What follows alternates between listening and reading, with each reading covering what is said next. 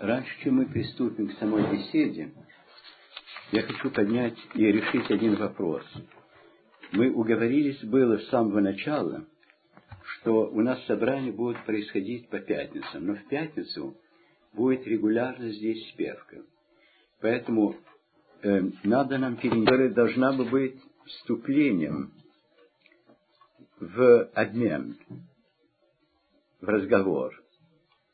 Потому что мы все друг другу знаем мало.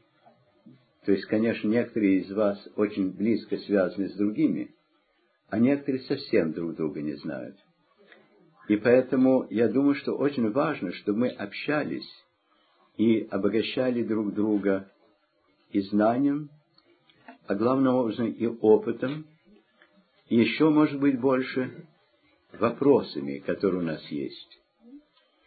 И я хочу сказать о вопросах нечто. Очень важно, чтобы мы перед собой ставили честно и со всей доступной нам правдивостью те вопросы, которые перед нами ставит и наша вера, и наша церковность, и наша жизнь в современном мире. Я делаю развлечение этих трех разных вещей, потому что наша вера заключается в том глубинном общении с Богом, которое покоится либо на жажде, на голоде, который живет в нас, либо на непосредственной уверенности и знании о нем через общение, через приобщенность. Церковность, с другой стороны, с одной стороны расширяет нашу личную веру, наш опыт о Боге, о тайне бытия. Но с другой стороны, она ставит перед нами вопросы. Потому что церковь в своем существе одно, а церковь, какой мы ее видим, испытываем, которой мы являемся, другое. С одной стороны, мы говорим о церкви как о теле Христовом, о том месте, где пребывает Дух Святой, употребляя слова апостола Павла об обществе святых, то есть людей, которые всецело до конца себя Богу отдали и посвятили. Но с другой стороны, мы все осознаем и лично, и коллективно, что мы грешники – что мы очень далеко от Бога, и что мы очень мало похожи на Христа, который должен был бы быть прообразом всякого христианина. Он сам нам говорит, я дам, вам дал пример, следуйте ему. И в этом отношении святой Ефрем Сирин писал, что церковь это не общество торжествующих святых. Это толпа кающихся грешников. Но разница между теми грешниками, которые составляют церковь, и теми грешниками, которые Богу чужды, определяется именно этим словом «кающийся». Грешник это человек, который душой болит о своем отчуждении от Бога. Душой болит о том разладе, который царствует в нем между всеми силами души и тела, который душой болит о том разладе, который существует между ним и его ближними, начиная с самыми близкими и кончая далекими. И покаяние не заключается только в этом внутреннем глубоком переживании скорби, а также в обращенности к Богу. Скорбить о себе, об обществе, о своем сиротстве в мире может каждый. Но только верующий в Бога может силой этого чувства обратиться к живому Богу, зная, что Богом Он сотворен, что Богом Он любим, что Бог воплотился, стал человеком для того, чтобы нас спасти жизнью, учением и смертью и, конечно, своим воскресением. И что когда Бог нас зовет быть полностью человеком, Он не говорит о том, что мы были как можно лучше. Он говорит о чем-то совершенно ином. Святой Иоанн Златоуст говорит, что если мы хотим узнать, что такое человек, не поднимайте глаз, говорит он, к престолам царей и вельмож. Вознеситесь взором к престолу Божию и увидите человека, сидящего во славе. Потому что единственный человек, который полностью, совершенно человек, это Господь Иисус Христос, потому что в нем полнота божества обитала телесно, потому что его телесность самая, пронизанная божеством, потому что он Бого-человек, и это наше призвание. Вот куда нас должно вести покаяние, куда наш взор должен быть обращен.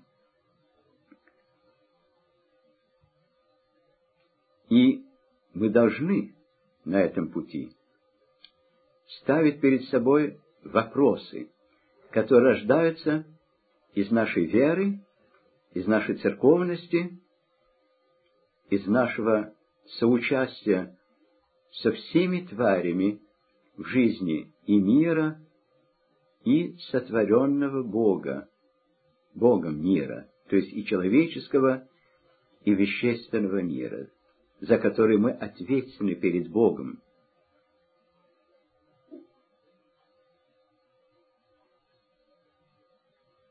Бояться вопросов нельзя. Закрывать на них глаза только может разрушить наше настоящее и погубить наше будущее. Но почасту решать те вопросы, которые рождаются у нас в душе, или которые рождаются от опыта жизни среди людей и в том мире, в котором мы живем, в одиночку мы не можем. И вот почему я говорил вначале о том, что нам надо в этих встречах общаться, ставить перед всеми те глубинные и основные вопросы о вере, о жизни, которые перед каждым из нас есть. И, может быть, можно бы так сказать, не только вопросы о вере, но, но о нашем неверии, о наших колебаниях, о нашем искании, о нашей растерянности – о нашей неправде житейской. Я сейчас не призываю никому, никого к тому, чтобы исповедоваться перед всеми. Но вопросы эти имеют общее универсальное значение. И вот первый вопрос, который я хотел бы сейчас поставить, но только поставить, потому что на него я хотел бы, чтобы вы отвечали более полно, чем я собираюсь это сделать, это вопрос о том, как человек делается верующим. Почему?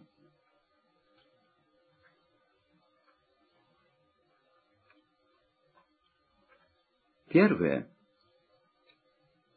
что я хотел бы отметить, это то, что Бога никто выдумать не может. Можно выдумывать идолы, можно выдумывать чудовища, которые собой представляют человека, неограниченного ничем, ни в добре, ни во зле, но того Бога, который касается глубин души, который может душу взволновать и наполнить, выдумать невозможно. И всякий человек, который говорит о том, что он познал Бога, в какой бы то ни было мере, в какой бы то ни было форме, это человек, который коснулся края ризы божественной.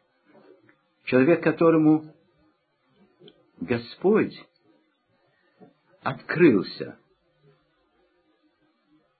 Открылся, может быть, неуловимо, но открылся.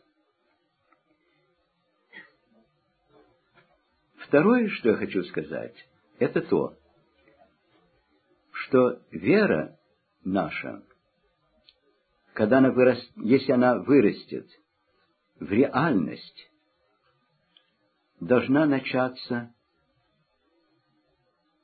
с голода, с тоски, с искания или с чуда встречи. Архиепископ Кентерберийский Рамзе в одной из своих проповедей сказал, что в каждом человеке есть такая глубина, такой простор, который ничто не может заполнить. Такой простор и такая глубина, которая может быть заполнена только Божьим присутствием.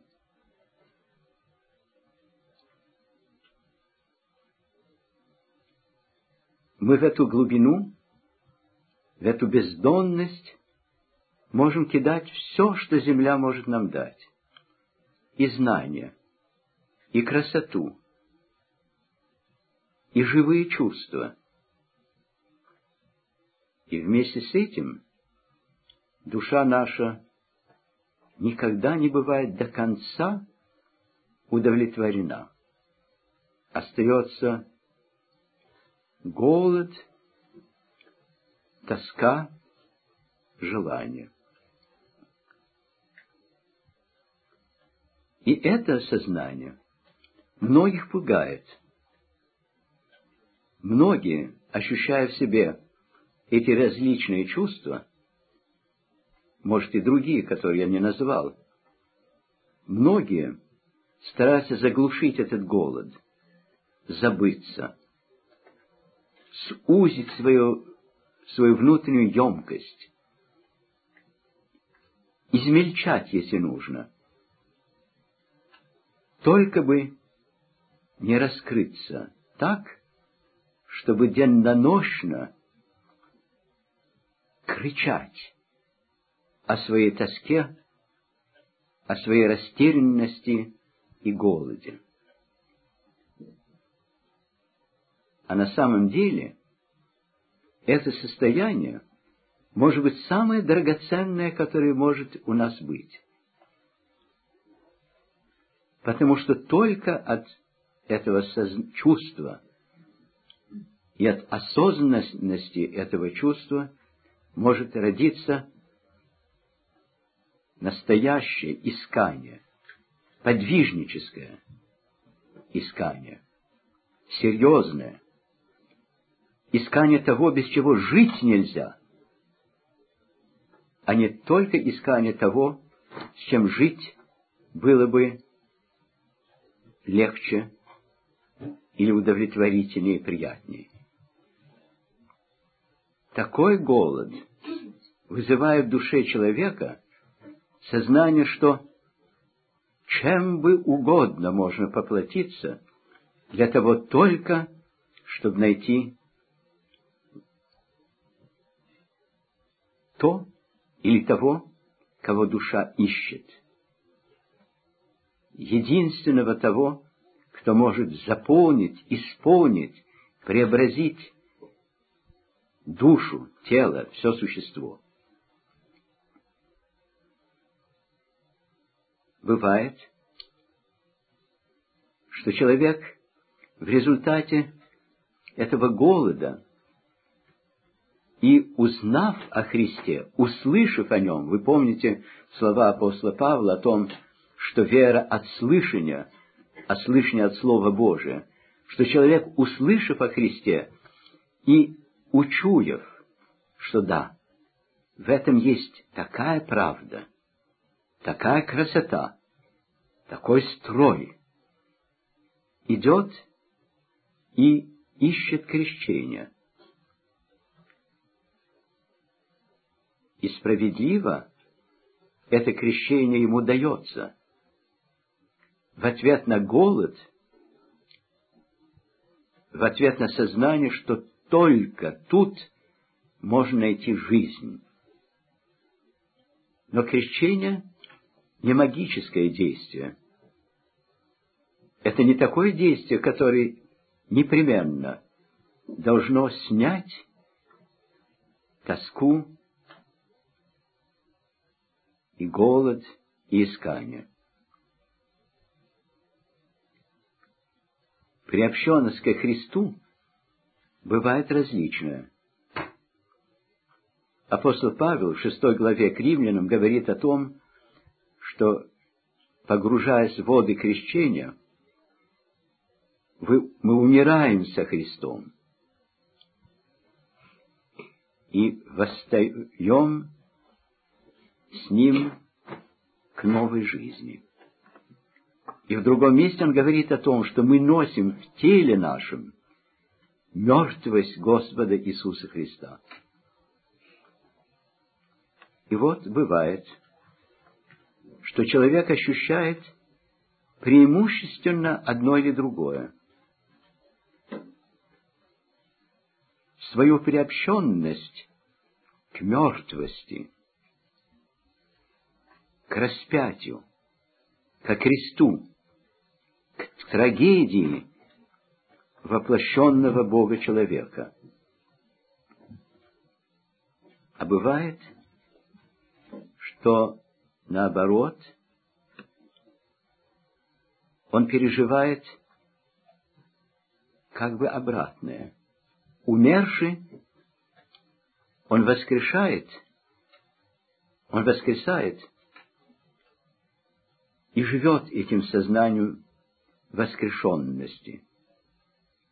Но и тот, и другой приобщены ко Христу, равно, хотя различно.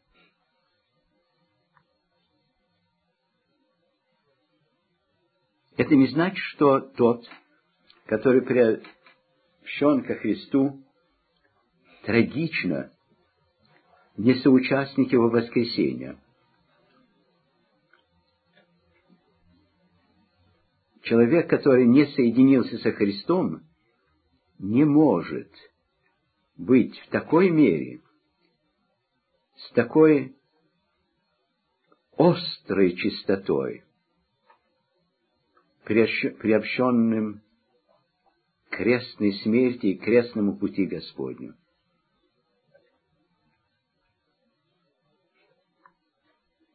Это один путь.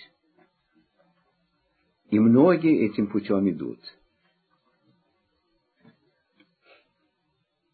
Идут такие, которые ищут то, что они уже нашли.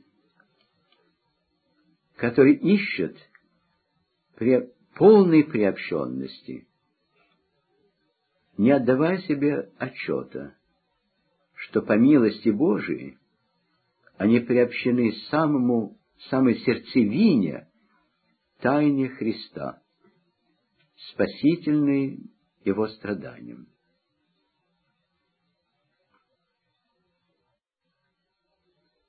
Бывает, что вера приобретается иным путем. Мы все знаем рассказ об обращении апостола Павла. Но к обращению апостола Павла есть некая и предыстория.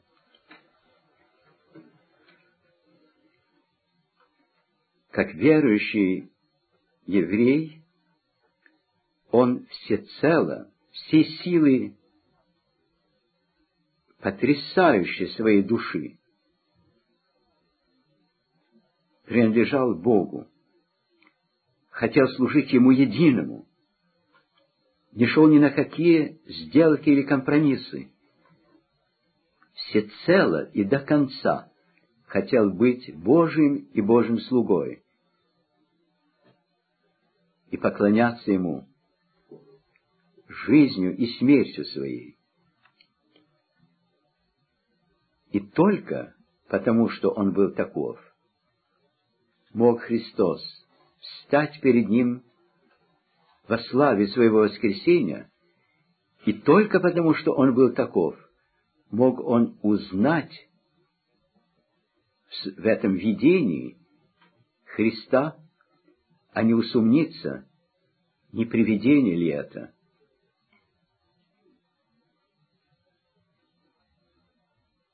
Есть люди, которые и в наше время таким или подобным образом находят веру.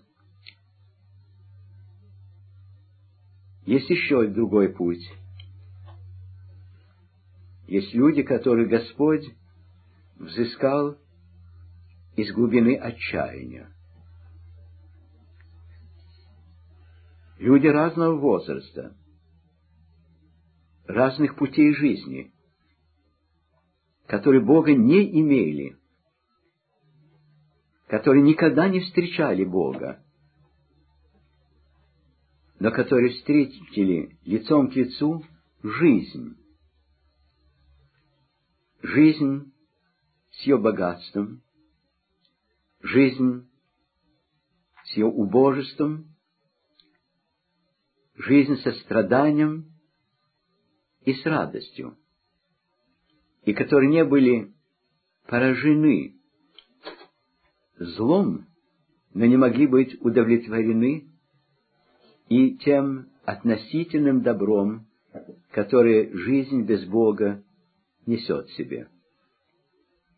И которые дошли до такого предела, когда они сознавали, что они не могут продолжать жить, если нет предельного, всеконечного смысла в жизни.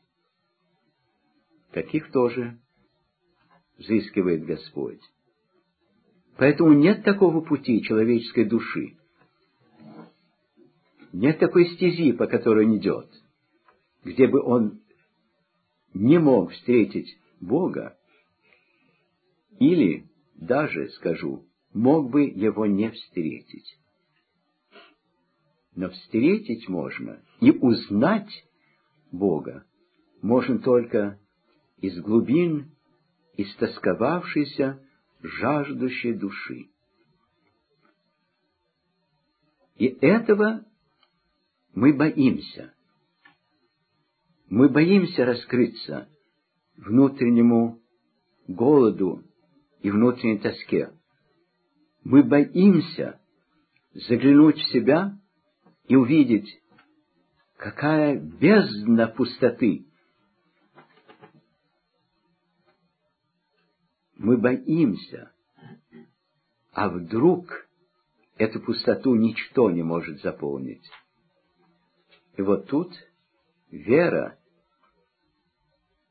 которая по апостолу, как говорится в начале 11 главы послания к евреям, является уверенность в вещах невидимых, эта вера делается не только уверенностью, но и верностью.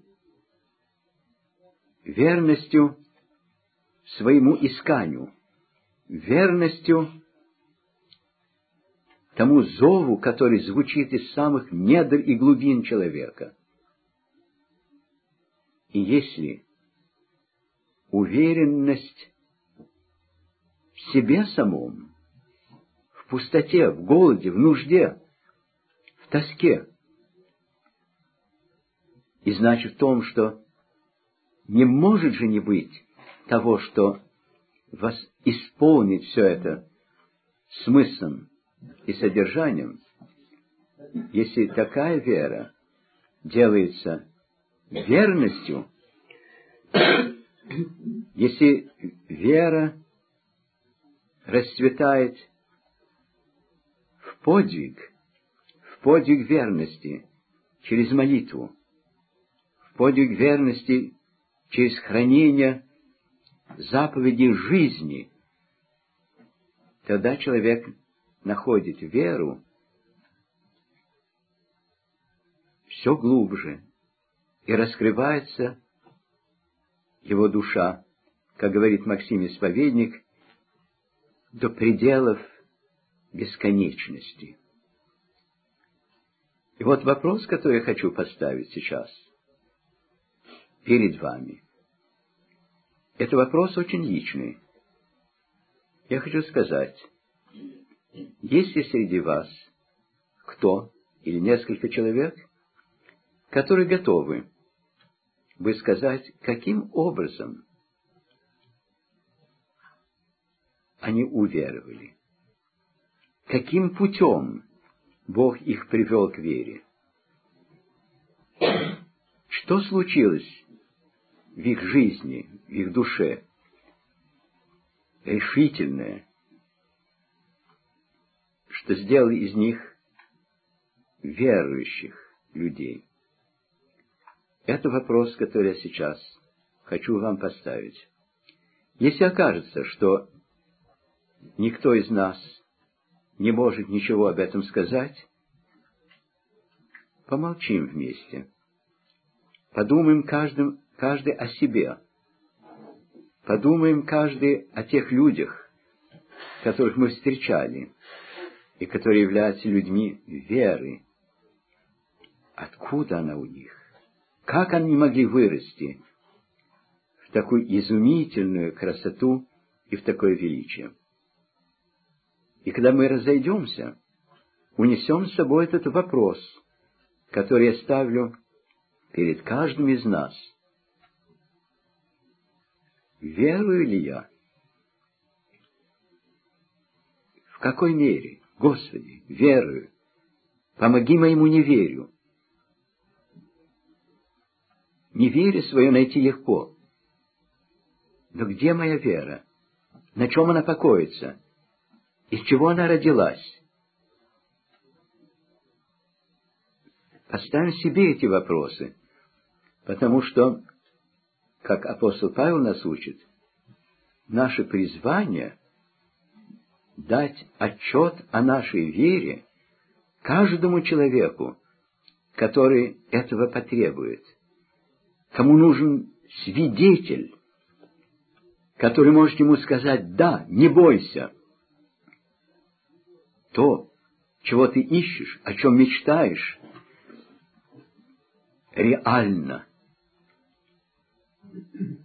Я могу с достоверностью сказать, я знаю, что это правда. Мы посланы в мир для того, чтобы перед этим миром быть свидетелями.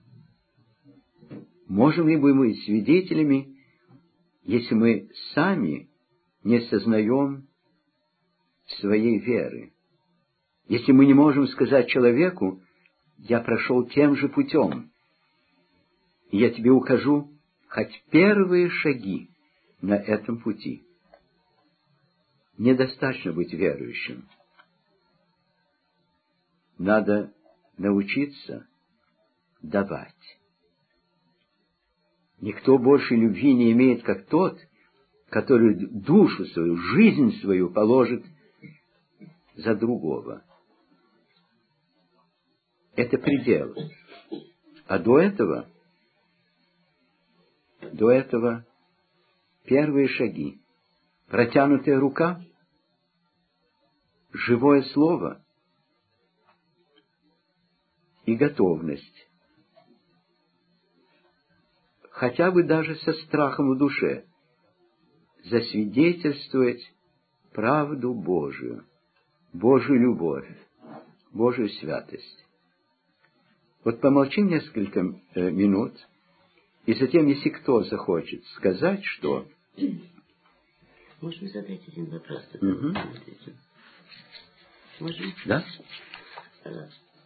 Я бы хотела знать, когда говорят о вере, о живой вере, если вера обязательно уже настоящее живое общение с Богом, опыт общения, или вера может быть основана на услышанном от другого человека, как когда ходили проповедовали апостолы, их слышали и уверовали. У них еще не было настоящего общения с Богом, еще не было опыта этого. Они просто поверили в их слова.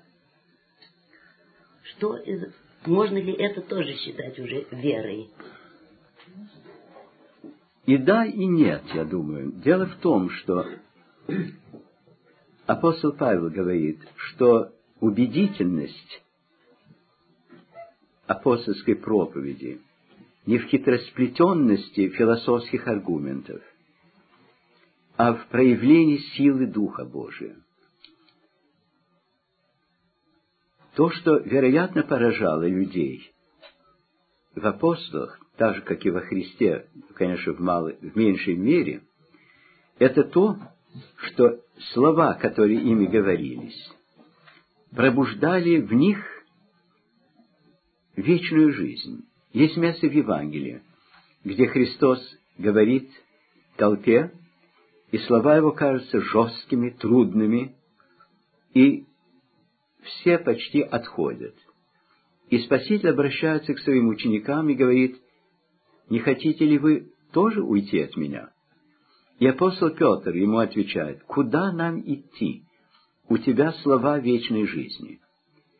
Но если вы прочтете Евангелие, вы увидите, что Христос, в общем, нигде не говорит о вечной жизни как о таковой. То есть, не описывает ее, э, не дает никаких картин или представлений.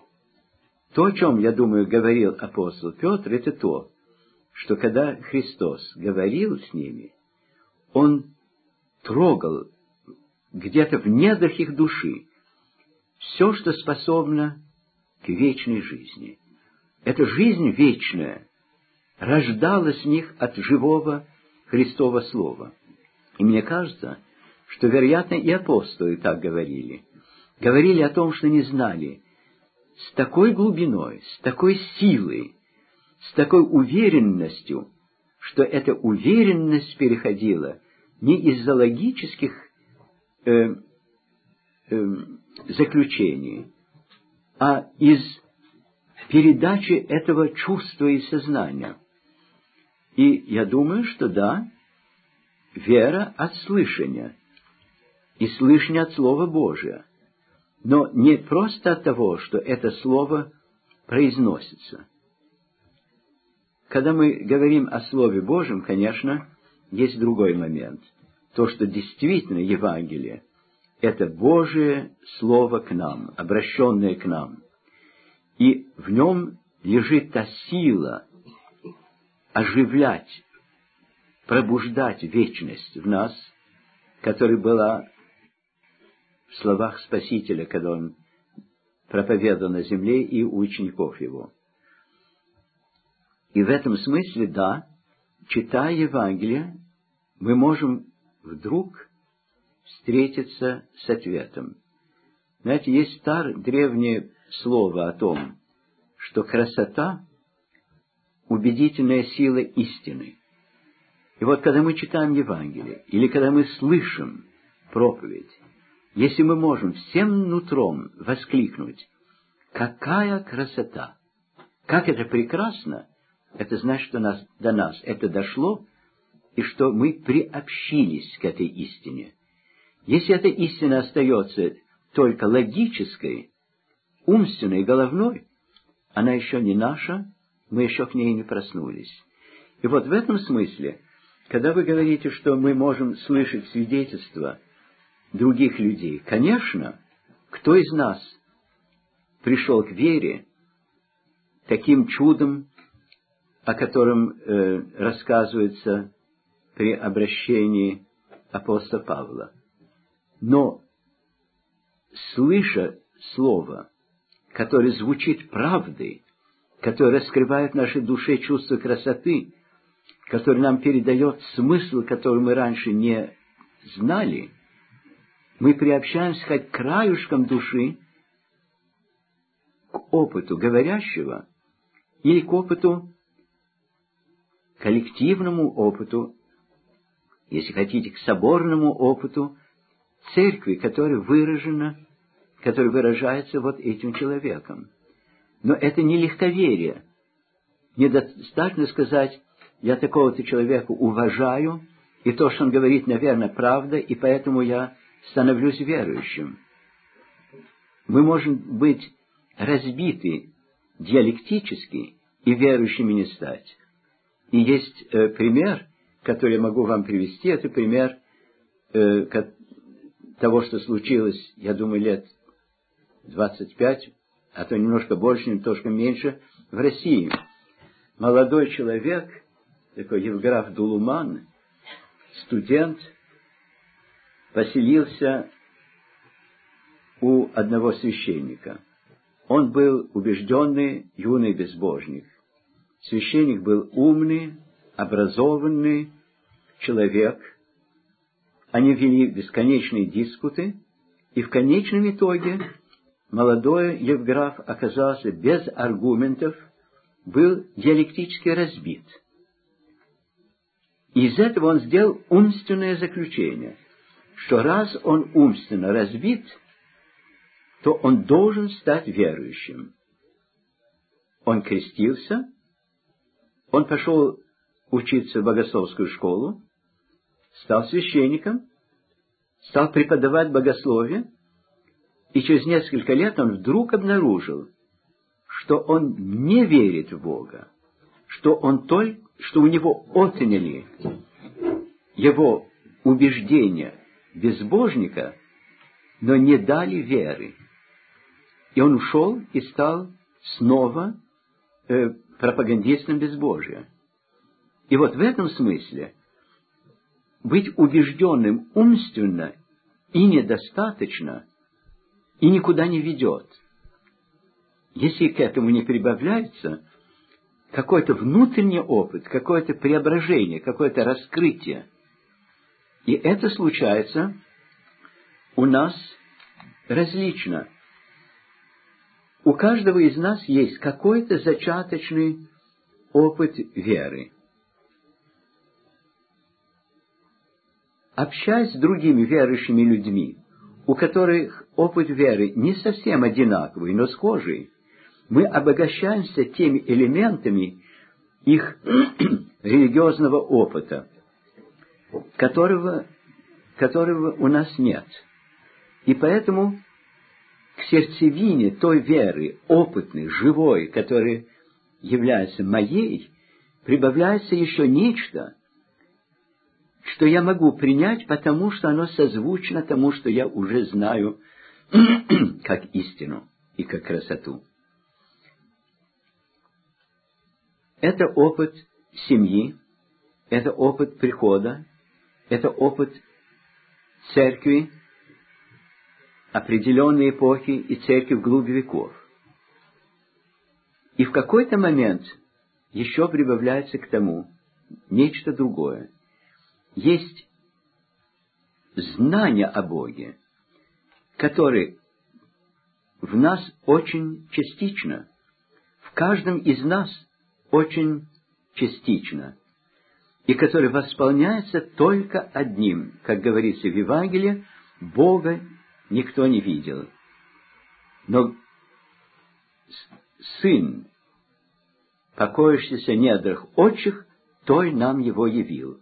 В конечном итоге, получая слово друг от друга, мы доходим до предела, где никто из нас не может сказать последнего слова, а это слово говорит Христос. Но он не только словом говорит, он есть слово –